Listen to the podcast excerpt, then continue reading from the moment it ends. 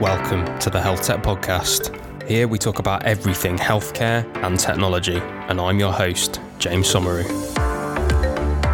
Hey everybody, this week I'm joined by Max Antson, and he is a machine learning engineer from Feebris. Now, Feebris have been on a couple of times before, but they are a company transforming community care using AI guided tools to support carers to give more effective help to vulnerable patients. Max himself is on an AI powered mission to achieve this goal. So, Max, welcome to the Health Tech Podcast. How are you doing, mate? Thank you very much. Doing really, really well. How are you?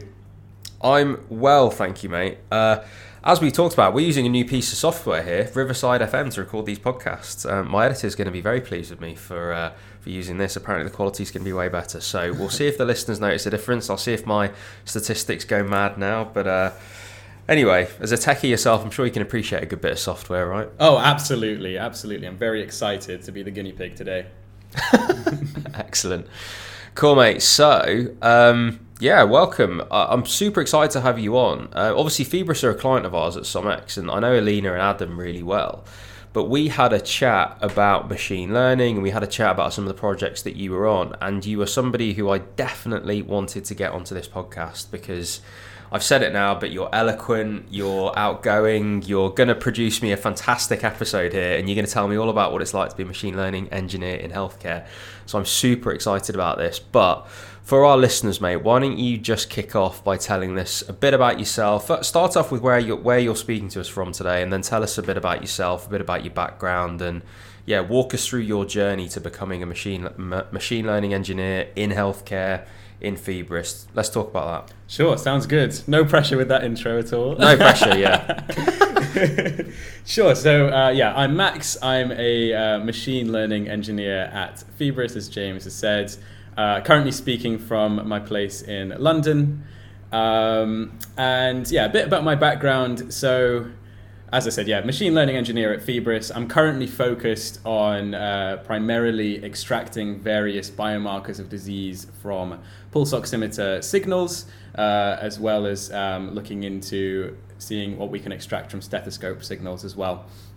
Um, in terms of my journey to getting to where I am today, it's uh, got to really go way back, I guess, to secondary school actually, where uh, just like everybody else, I had no idea what I was going to do yet. I had no idea what I wanted to pursue. Um, in fact, I was really, really interested in music uh, out of out of most things, and I thought I'd uh, end up in something like music production. Um, and then I had an extremely inspirational mathematics teacher in the last one to two years.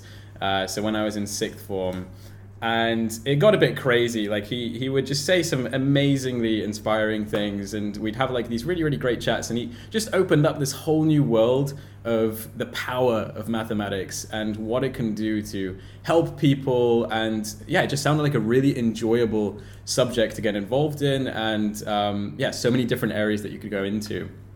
It got like pretty crazy to the point where um, I would sometimes race him into school uh, for like 6 a.m. and stay until 7 p.m. in my final year before uh, university when I was wow. uh, yeah when I was uh, training for like all the exams in, in sixth form.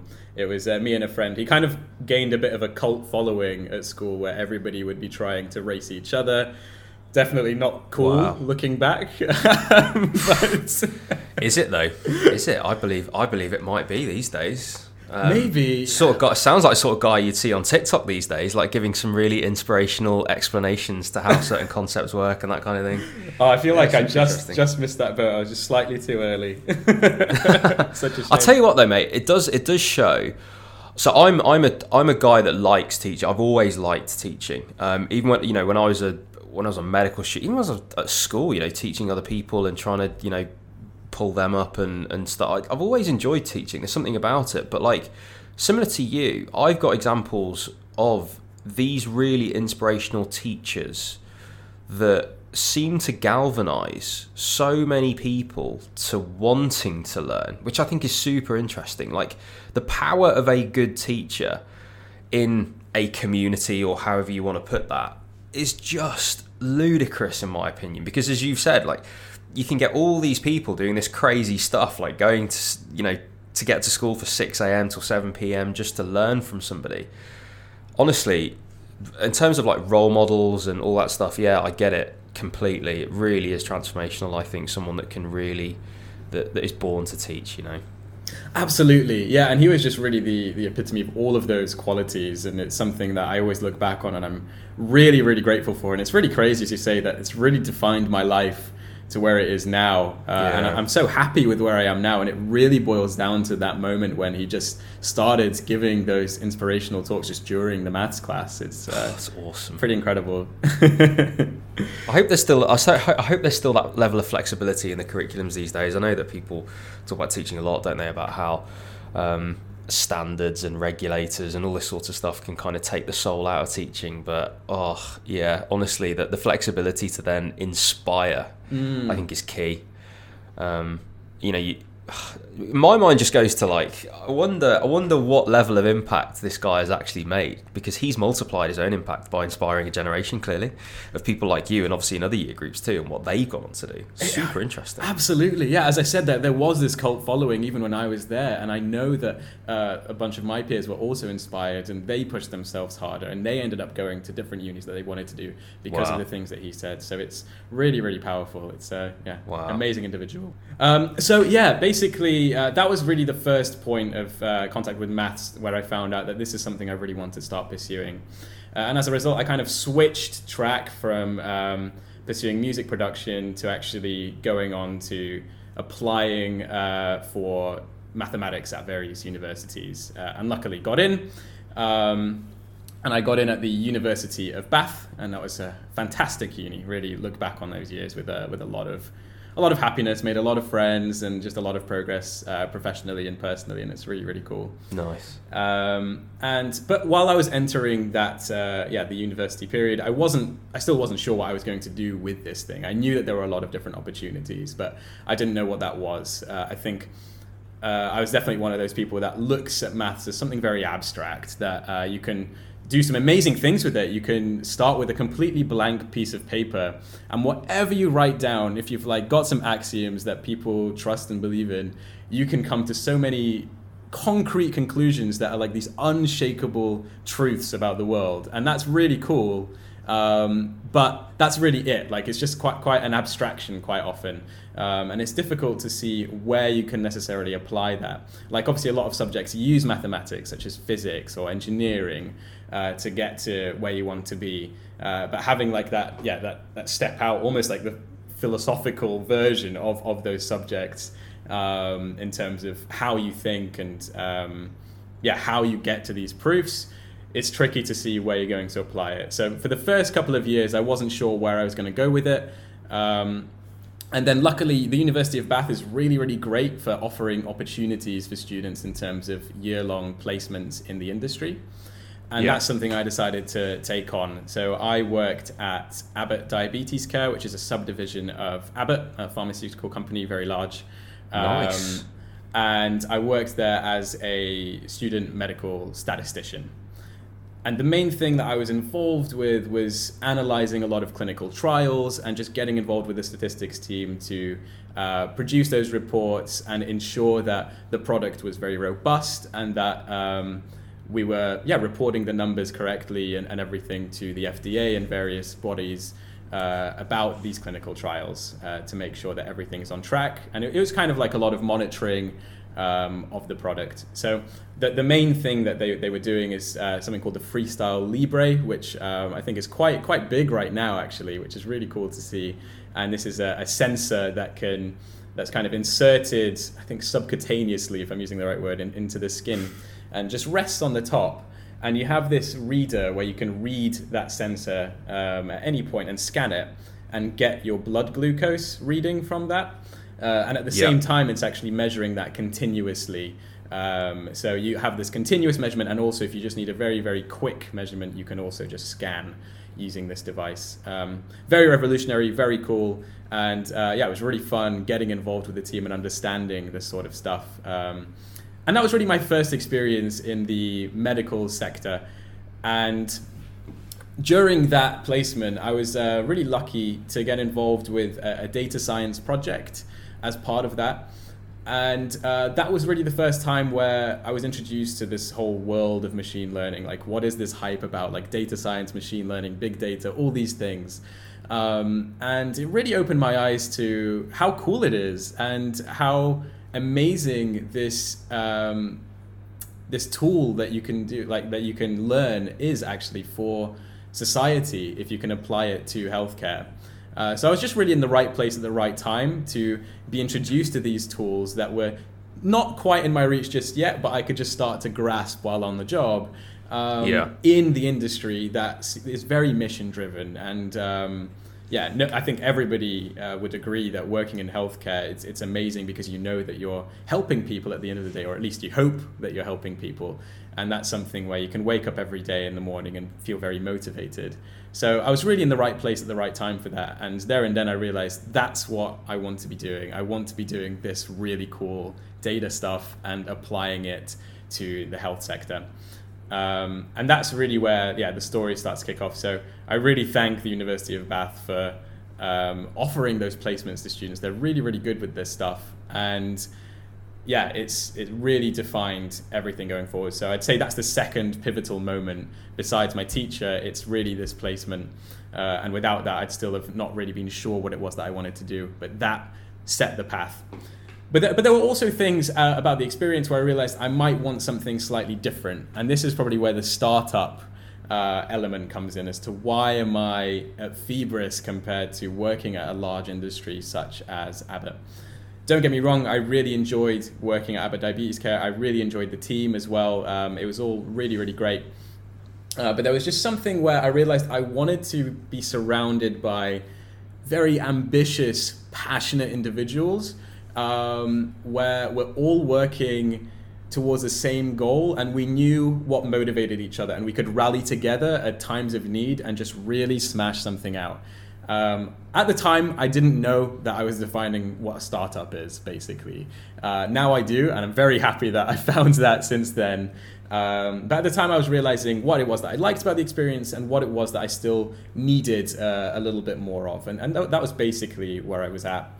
So then I went back to the University of Bath, and um, in my final, uh, between my final two years, so I was there for five years, where I did a placement in the third year, and then it was an integrated master's. So year five was like the master's year as, as part of this whole course.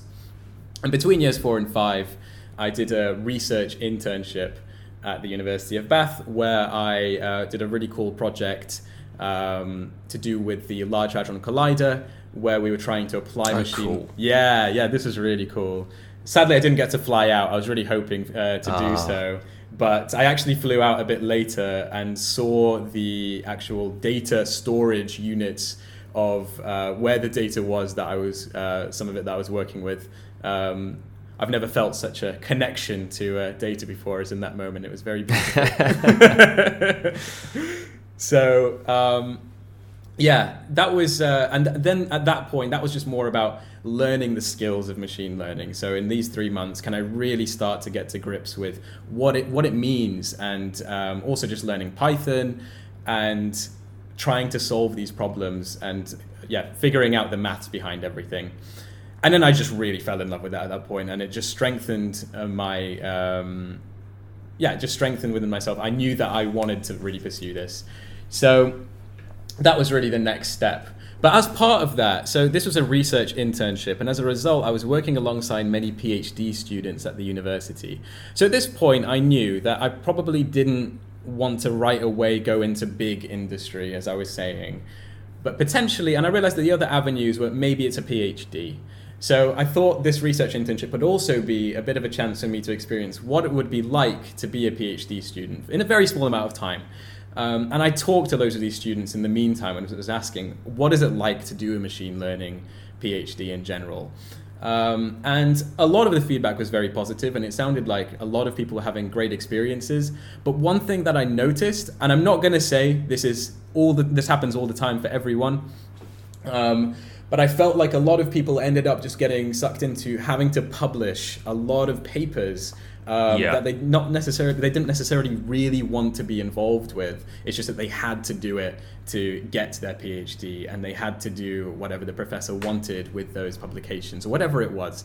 Um, and that just sounded a bit demotivating to me. That uh, you couldn't just pursue your your passion. You couldn't pursue this amazing project that you might want to rally behind. But it's just about getting something out there in the real world, no matter what it is.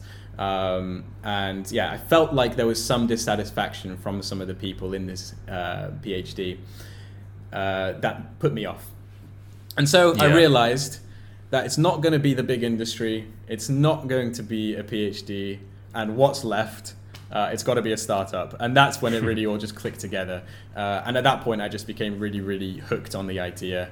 Uh, I flew out to uh, California, I remember, I think in January of 2019, and started talking to a few people who worked in startups. I think my dad was out there for, for a little bit, and I just got completely hyped. I, I knew that this was exactly what I wanted to do. It sounded amazing that people were doing something all together with a shared passion and just extremely motivated. I was having these beautiful visions of like, I don't know, at midnight gathering around some whiteboards, brainstorming over some Yeah. beers and, and that kind of thing. And it was it really, really, really excited me. Um, and yeah, then I graduated later that year in 2019 in July, and right away started at Feebris after Elena actually found me uh, on a hiring website, which is yeah such a such a lucky charm. I feel very very lucky that that Which happened. which one? Just so people know. So this was a site called Cohire. I think it's changed its name to Cord since then. Um, Oh, yeah. I think it's actually also become invite only. So it's a, it's quite quite a Oh, wow. quite a niche one. I don't know exactly. I I mean, I haven't been on this in a while, but um, that's what I'm imagining. Sorry, that, that's what I've been hearing, and um, Yeah, yeah. I think, yeah. So it might be a bit tricky to get on it, but if anybody's listening and uh, wants an invite, my profile's probably still on there, so I can Nice. probably send an invite. Nice. There's a bit of value straight away. But you're very, you're very, you're a very passionate guy, aren't you? And you can tell that you were always looking for some, for a lot of connection to the work you're doing. It seems like that is ultimately what what's motivating you. This desire to be part of something bigger than yourself, to be part of a collective, to be part of a vision and a mission and that seemingly is what driving you. It seems like the startup world was almost made for you in in the sense that you've got these crazy optimistic individuals all in a room. You're right at midnight writing on whiteboards. That's real. That that that happens. That is what your job I imagine is on some days at midnight, you know, as the clock rolls around. And yeah, it, it, it seems that it was definitely made for you. My question is, what do you think makes a good machine learning engineer? What you obviously love the job and you're good at it. There are people that I imagine are considering machine learning engineering. There's people that are considering doing that in a startup, considering doing that in healthcare. What what do you think makes a good machine learning engineer and wh- for whom is healthcare a good fit, would you say? Yeah, good question. So, in terms of what makes a good machine learning engineer, I think it really depends what industry, uh, sorry, what kind of uh, thing you want to go into. Is it a startup or is it big industry? Is it a PhD? And they're all very, very different. So, my experience at the startup is there are a lot of challenges that you don't really face anywhere else. For example, um, there's a huge amount of uncertainty. So to be a good machine learning engineer in this space, you have to be able to deal with that. You have to be complete, be able to um, have an extremely overwhelming task where you don't really know what you're necessarily going to be doing next, um, and you don't necessarily have all the data required for it. And start on this completely blank slate and immediately just go. And don't think too hard about all of the different possibilities, but just write something down and keep keep writing, keep coding, uh, and getting to a solution. And I think that's something that's extremely key is dealing with that uncertainty. And it's actually quite exciting and, and, and yeah, getting excited about that uncertainty that this means that it's completely up to you. There aren't any written rules here, and you have to forge a path through all of this madness to finally get to um, a solution to your problem. So I'd say that's one of the key things in this particular industry in a startup. In terms of in healthcare specifically, I think you also I think you need to be a driven individual in terms of uh, you really want to be somebody who's it's less about just doing your hours and more about really caring about what outcome you're trying to achieve. And so that also means it's not about coming up with some extremely fancy solution involving deep learning and all the big hype words that everybody wants to use nowadays. Yeah. And, and these things are great, don't get me wrong, and they're very, very powerful. But quite often, um, what you want to be is, is somebody who's really motivated to solve the problem rather than applying some sort of solution. Uh, so rather than applying a very specific solution and trying to fit it in. Um, yeah. It's all about like how how can you solve the problem very simply and in an explainable way. Like, and that's very key in healthcare, right? Is you need explainability because you need to know why did an algorithm make the decision that it did. If you don't know. Um, why an algorithm may have failed with a certain prediction, then it's really, really tricky to dive into everything and to fix it up. And here it's actually really, really key that you don't have that you do have this explainability because in healthcare when you are making predictions that is affecting somebody's life potentially in quite an important way. You might be telling a patient to go to hospital or saying that they're fine. And those two have very very different pathways. Um, so really understanding your models is really key. And not just you understanding your models but having clinicians understand your models. So if you are outputting a prediction to a clinician, you want to also have some sort of form of why did we actually make this prediction and just be as transparent as possible. So that's also something that I think makes a machine learning engineer stand out is not just um, looking at all the coolest things that are on the market right now, but just more about solving the problem. Um, and that's not necessarily always machine learning. That could just be a form of data science. It could be like simple signal processing um, which some people might not want to do because it might not be like the cool thing. Um, but that is the reality of this field is that you need to solve the problem and you need to be passionate about solving the problem and you'd always want to start with the simple solution first uh, and only if the simple solution isn't working then you can just or you, you've realized that machine learning is working better and you have some sort of baseline already with a simple solution then you can start introducing some deeper concepts it's really interesting, mate, because you know I speak to a lot of founders on this podcast, and so often motivation comes up. It, you know, you need the motivation to solve the problem. You need to be extremely interested, almost unfairly so. You know, you are so unfairly interested in this problem that you will go to extreme lengths yeah. to solve it. And it seems that what you're saying is very similar because, and why wouldn't it be? Because at the end of the day, the machine learning engineers are going to be an extension of those founders to help solve the problem. But you're right, to be so motivated, but also so passionate about the problem is what's going to make the difference in healthcare, seemingly, because you've talked about you've talked around certainly deeply understanding the subject matter because it seems that there's more to being a machine learning engineer than just writing lines of code. It's actually the contextualization of that code within the subject matter and how it makes a difference is actually very important. And I suppose for you guys to know how that translates is far more valuable to the company and to the solution and to eventually solving the problem than just being able to write lines of code, right? My question next is is around the thinking of it the other way. Hiring is tough for startups, for founders, for entrepreneurs, for everybody, uh, you know, no matter what stage you're at, whether you're looking for a co-founder, whether you're Series A trying to bring the first 10, 20 people in, whether you're beyond and trying to expand the teams, finding good machine learning engineers is tough. You are a good machine learning engineer. You are all those things that you've talked about. You've got that passion and that motivation. I've not seen how good you are at writing code. I imagine it's very good. but you've certainly got those elements you just described about what makes a good machine learning engineer in healthcare. What's attractive from your point of view when looking at a company to join? And you can talk about it from, you know, you joining Fibra specifically, but even, you know, other people that you know that have joined other companies, be those big companies or small companies. What is going to attract the best talent from a machine learning engineer perspective? Is it the subject matter specifically? Is it autonomy? Is it leadership and growth opportunities? Is it compensation? Is it equity? Is it salary? Like how, how, how what is it that's going to attract the best talent here? brand of the company is another one that I'm deeply connected to at the moment. So like, is that that's another one? You know, is it the founders? Is it the people who interview you? I don't know. You tell me. Sure, I can say it from my perspective. I don't know if this is going to stand for everybody, but for me, it, it's extremely important to have a good culture. And I think you can really see that uh, in an interview. Like, are people excited to be where they are when you're uh, having that interview?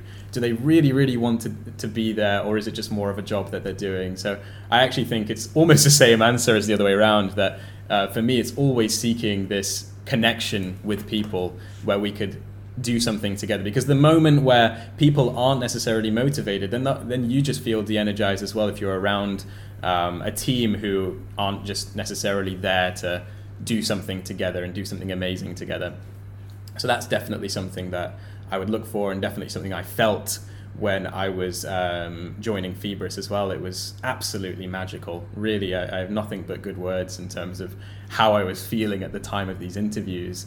Um, and also, I think you can get a lot from um, how the interview is conducted. Mm. So, um, one thing that I really liked at Feebris was that they didn't just ask loads of Google type questions where it's you, you know you know how many marbles like, can you fit in a bedroom? You know that kind of nonsense. Yeah yeah yeah. Yeah or like imagine you're you've shrunk to the size of a penny and you're in a blender like all, all yeah this how do you stuff. get out? Yeah yeah. You, you know you know the one. I know um, so yeah, basically, I think it's it's really important. Um, uh, it's obviously really important to test how good somebody is at solving these problems. But what I found is these sorts of things you either know it or you don't, and you've either practiced um, solving these sorts of problems or you are just going in blindly. And as a result, I feel people end up hiring um, not necessarily the right people as a result of this because they've just hired the people who've practiced for an interview yes. rather than hiring people who have true passion and true uh, growth mentality. Um, what you mentioned earlier about growth mentality, that's the other thing I think is really key, is to see that it's a company where they're encouraging you to grow. And it's not about having all the answers right now, it's about trusting you that you will have the answers soon. And um, yeah, you need to be the type of person who is willing to go into a field where you have to wear different hats and you have to learn new experiences and just get stuck in and learn about it yourself because there aren't enough people to do it for you.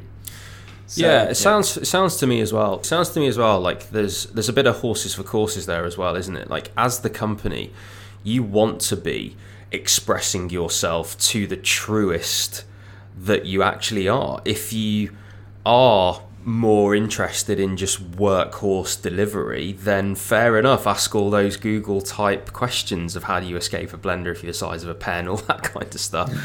but actually, if you're looking to foster culture and camaraderie and you want more of that vibe, then present that more to the people that are going to come in. And that's obviously going to attract those people. And I think you know knowing knowing the company and knowing you, I can see how it's a fit because I know I know the people in the company and I know that that is the the vibe, the ethos. You know, you call it culture, call it whatever you like, and I can see certainly how you fit into that and I can therefore see how you guys work together as a team. On that team point, as a machine learning engineer, do you work individually a lot? Do you come together as a team a lot to solve problems? What does the day to day look like as a machine learning engineer in a health tech startup? Yeah, good question. It really depends on where the project is at the moment. So, quite often, um, we, we need to all play to our strengths and understand the strengths of each other as well. For example, I'm, uh, I think the thing that I'm mainly uh, focused on and really enjoy is getting hard things done quickly and, and doing, doing nice. the initial stage of um, getting a prototype together and uh, going from extreme uncertainty, as I was saying earlier about starting on this completely blank page, to having a solution that works and is explainable, it's simple, it's clinically backed, uh, because we will have talked to experts in the field as well. And um, yeah, at that at that point, that that's that's kind of my area of expertise is getting from that initial start point to this prototype. Um, however, because I, I feel like I can be quite fast with what I with how I do things, and that means I might not have considered absolutely all possibilities. It's always a trade off between pace and quality, and that's always the tricky part in in the team actually. Um, and I think in, in many teams it'll always be quite tricky to trade that off. That sums up life in a startup perfectly. Yeah. especially people in product, especially people. You know, like, that is that is it. That really is it. You know, pace versus quality. Oh, oh for chimes with me, mate. Honestly. yeah, exactly. So um, I'm glad. I'm glad to hear I'm not alone in that. You're definitely like, not alone. Definitely You're definitely not alone. um, it's funny. I mentioned on a, I was on a phone call with my friends the other day, and and uh, just you know, you, you talk about the things that are happening and it just it's, it's always nice to have a reminder that there's there's always just nonsense going on everywhere. There's always something going. No, no company's per. There's always bits going on. Like it's nice, but yeah, everyone's grappling with pace and quality in a startup. It's so true. Uh, nobody's getting it 100 percent right. You know, it's funny. Anyway. Yeah, yeah, yeah, yeah. So I guess you just have to iterate and figure it out exactly, as you go. Exactly. Um, and yeah but you just have to acknowledge that. And you and that's what i've acknowledged is that i'm quite extreme on the pace side and there are others that are a bit more extreme on the quality side. And if we play to each other's strengths nice. and are able to understand and trust each other to do those parts right that we're good at it actually can be really really powerful. So often um, teamwork can actually be really really great. So once we've got it to that prototype stage that's all fine. But the important thing in a startup is we're a production company, like we're a product. We need yep. to deploy those models, meaning that those mistakes that I'm talking about, if I've made them, they need to be thoroughly uh, found and uh, tested, and any like. Just, we need to make sure it's as robust as possible uh, and as transparent as possible, as explainable as possible, and we all understand how, just how good it is and uh, maybe where it's going wrong, etc., so that we can be very transparent when we release it as well. Uh, and as a result, that's where the quality side really starts to come into play. So from prototype to deployment. Um, and that's where we'll work together quite a lot as a team. So maybe one of us will be working more on um, ensuring that everything is going right in terms of the quality side, and then another one of us will be working to make sure it's still moving forward and we're not just going down these crazy rabbit holes, which Got I'm it. sure is another thing a lot of people experience. Uh, that you end up not deploying it because you just like start tweaking, tweaking, tweaking, tweaking because you're like, oh, this isn't good, this isn't good, um, which is fine if you're if this is just some sort of hobby, but if you are trying to release this, you need to make some decisions. Those decisions might have to be uncomfortable at times, uh, and that's where the pace mentality needs to come in again. So yeah, it's about finding that balance, and I think that balance is really only found in a team where you have uh, people who are more focused on pace and more focused on quality. Love it, love it. Yeah. So practically speaking, what projects have you got going on now, and what does a day in the life of Max look like on these projects?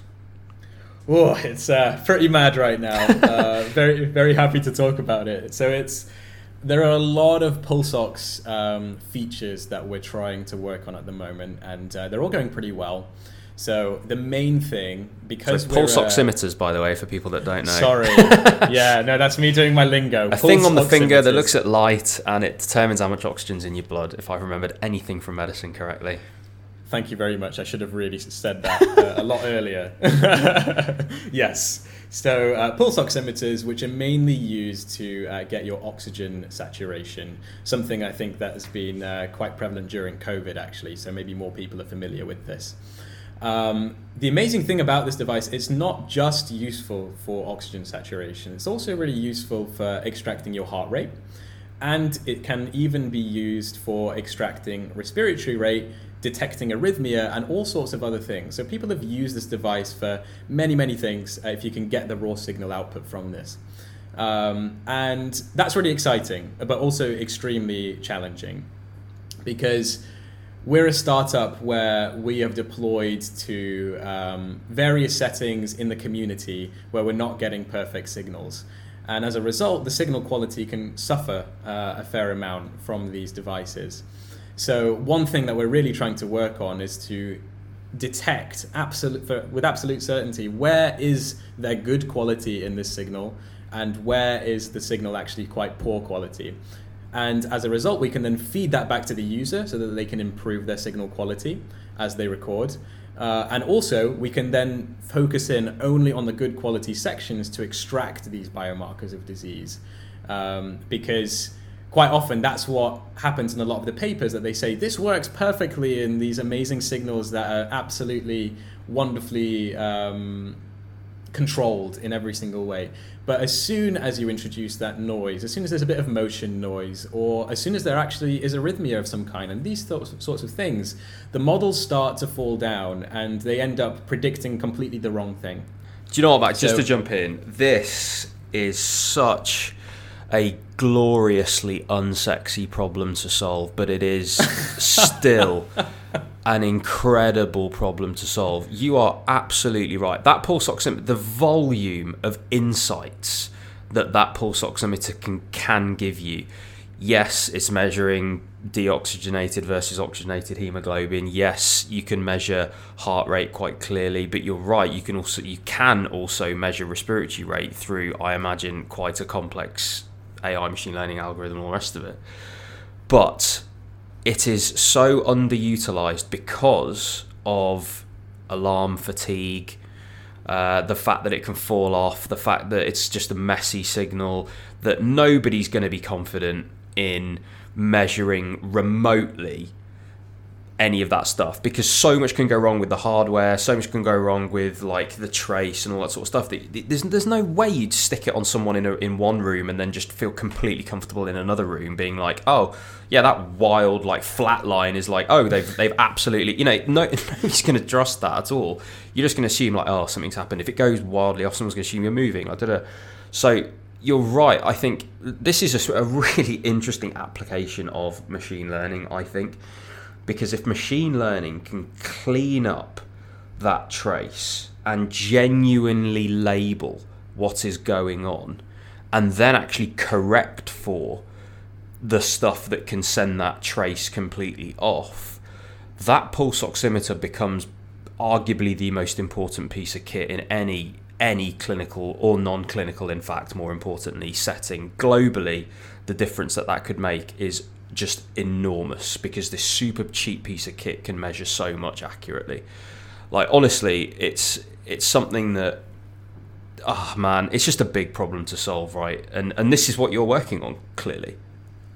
Yeah, yeah. So this is it. I completely share your sentiments. It feels really huge, and as you said, it's such a cheap device, and actually yeah. anybody can get one of these. And if you can suddenly extract all of these insights, like this is a lot of key vital signs that you can suddenly have mm. just literally on your fingertips, right?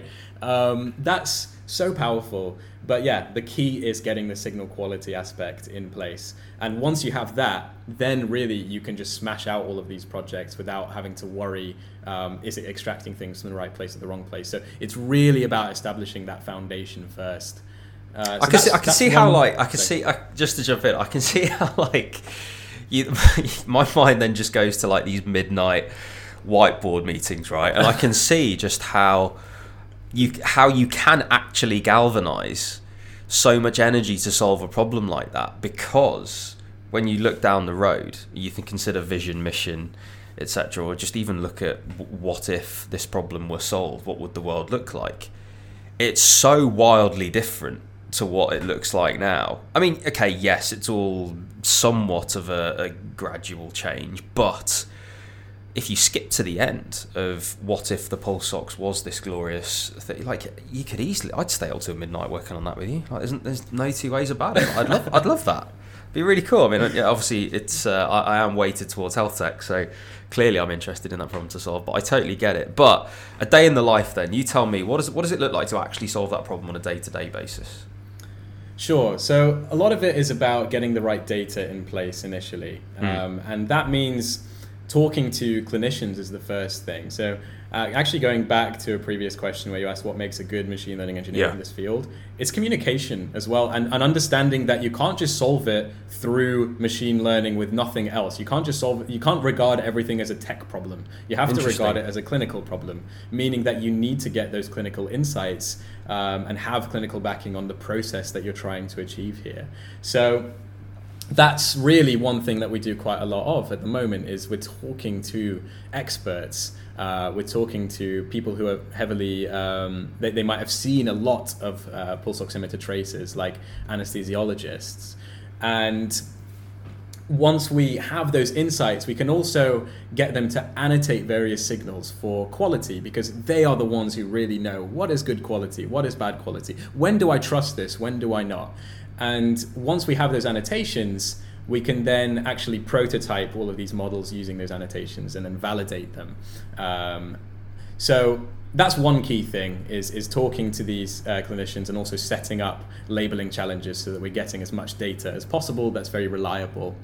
Um, the second part is actually yeah, in terms of getting the data, you need to make sure that you're getting the data in the right way. And it's not just, it's really actually quite a difficult challenge to make sure that um, the annotations that you receive are how you want them to be. Um, it's something that I would not have expected before. And like when you're working in industry, in a big industry, or when you're working for a PhD, I feel like quite often the data might already be there, um, or you can annotate the data yourself. But not in healthcare. Um, it's not. It wouldn't be right for me to annotate this because I don't have the training clinically to say, oh, this is um, this is a real real part of the yeah. signal. This is not. Uh, this is motion noise uh, because this could be maybe a clinical uh, issue that the patient is experiencing, and that's still good quality. Yeah. It's just um, a different type of that. So.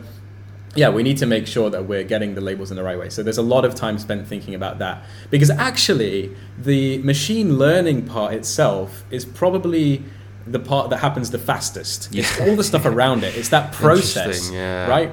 Um, it's one of those jobs, and I feel like there are a lot of jobs like this where you think you're going to be doing uh, machine learning for 90% of the time, but usually it'll only be like 10, 20, and most of the time it's getting those labels, getting the data in, in a good format that's very usable, uh, talking to experts, and then writing quality documentation, uh, getting everything tested and deployed, and all of these things are really, really, really key. That's really interesting. That is really interesting, by the way, because yeah, you speak you speak to any any junior doctor about like how much time did you think you'd spend thinking like Doctor House and and you know figuring out these diagnoses with a team and how much is actually just doing a lot of other things you know running up to radiology to try and sell your patient to get a scan done and doing a bit of teaching, writing up notes, speaking to the nurses about this patient, like on a ward round, like da da da da, like answering bleed, like it, it it's wildly more complex and different, um, but also similarly very very interesting. It sounds like. Yeah, and this is it. Like, this is why you also have to be very mission driven because if you're coming into this kind of role thinking, oh, I'm just going to be doing really cool models, chances are it's actually very unlikely. Like, you will be doing that, but it's not going to be the prime, like the majority of your time, and it's also not the focus. The focus is getting things delivered that are going to make a big impact um, in healthcare, and that doesn't usually involve these extremely high tech solutions all of the time. Um, sometimes it does, sometimes it does, but yeah, overall, you're going to have to really focus on the whole process and not just that middle bit. I love that, man. And just to pick up on something you said there, you said that's the importance of being mission driven. I love that because that, for me, summarizes the fact that there is always overhead. There, you are always going to be doing things that you don't necessarily absolutely love. You're always going to be doing some things that you're learning and finding difficult. But you're right, it's being mission driven, and that is, I think, where we're lucky in health tech because we do have a sector where what we do matters, and therefore to be aligned to that mission, to that mission and that vision, you can push through you can break through those brick walls because you do have the energy knowing it's doing something that matters. So I love that, and I think that's a really, really nice way to wrap up, mate. And I think it's been it's been a pleasure having you on, man. I, I, honestly, my my view of what a machine learning engineer was and what they do has changed. I think I held that belief that you spend ninety percent of your time writing lines of code, and actually, much like any other job, and it's surprising I didn't think this that actually it's liaising and speaking with all the annotators and it's meeting with the rest of the team to figure out how you solve the problem and go about it. You then split the tasks between you to focus on your strengths. And there's people in quality, there's people in pace, as you called it. There's yeah, there's all these different personalities even within it, and it seems to be a very rewarding career. I I like the stuff that's logic based that has a an, an ending often, or at least has a neat solution that when you press enter, it turns up with something rather than an error. I like that feeling. I, I can identify with that. Um, I love that, and yeah, as I say, it's been a pleasure learning about what you do, mate. Um, my final question would be plenty of people, I imagine, listening, whether they're clinicians wanting to do something different, whether they are in the machine learning field and want to get to where you are in startup land, or indeed any other example of, of, of what they might want to get in touch with you. But people might want to speak to you. So if they do, what's the best way for them to get in touch with you? Oh, yeah, sure. Um, so that would be emailing me. So that's max at feebris.com. Uh, quite a nice, simple email, which is good. a very startup email, yeah, absolutely. Yeah. I'm also on LinkedIn, um, so uh, please feel free to get in touch with me through there. So that's Max Antson. Um, I think I might be one of the only few Max Antsons in the world. It's a bit of a weird name, Excellent. so that should make it Excellent. easy. Yeah, but I'd be very, very delighted to chat to anybody at all about anything, really. Amazing. Max, thank you so much for coming on. It's been a pleasure. Thank you so much, James. This has been really, really great fun. I've had a lot of fun being here. Hey everyone, thanks for listening and making it all the way to the end of this episode. Remember to subscribe, rate us, and leave a review. And you can head to the description of this episode to follow me on all of my social media so you don't miss out on any of the latest health tech content.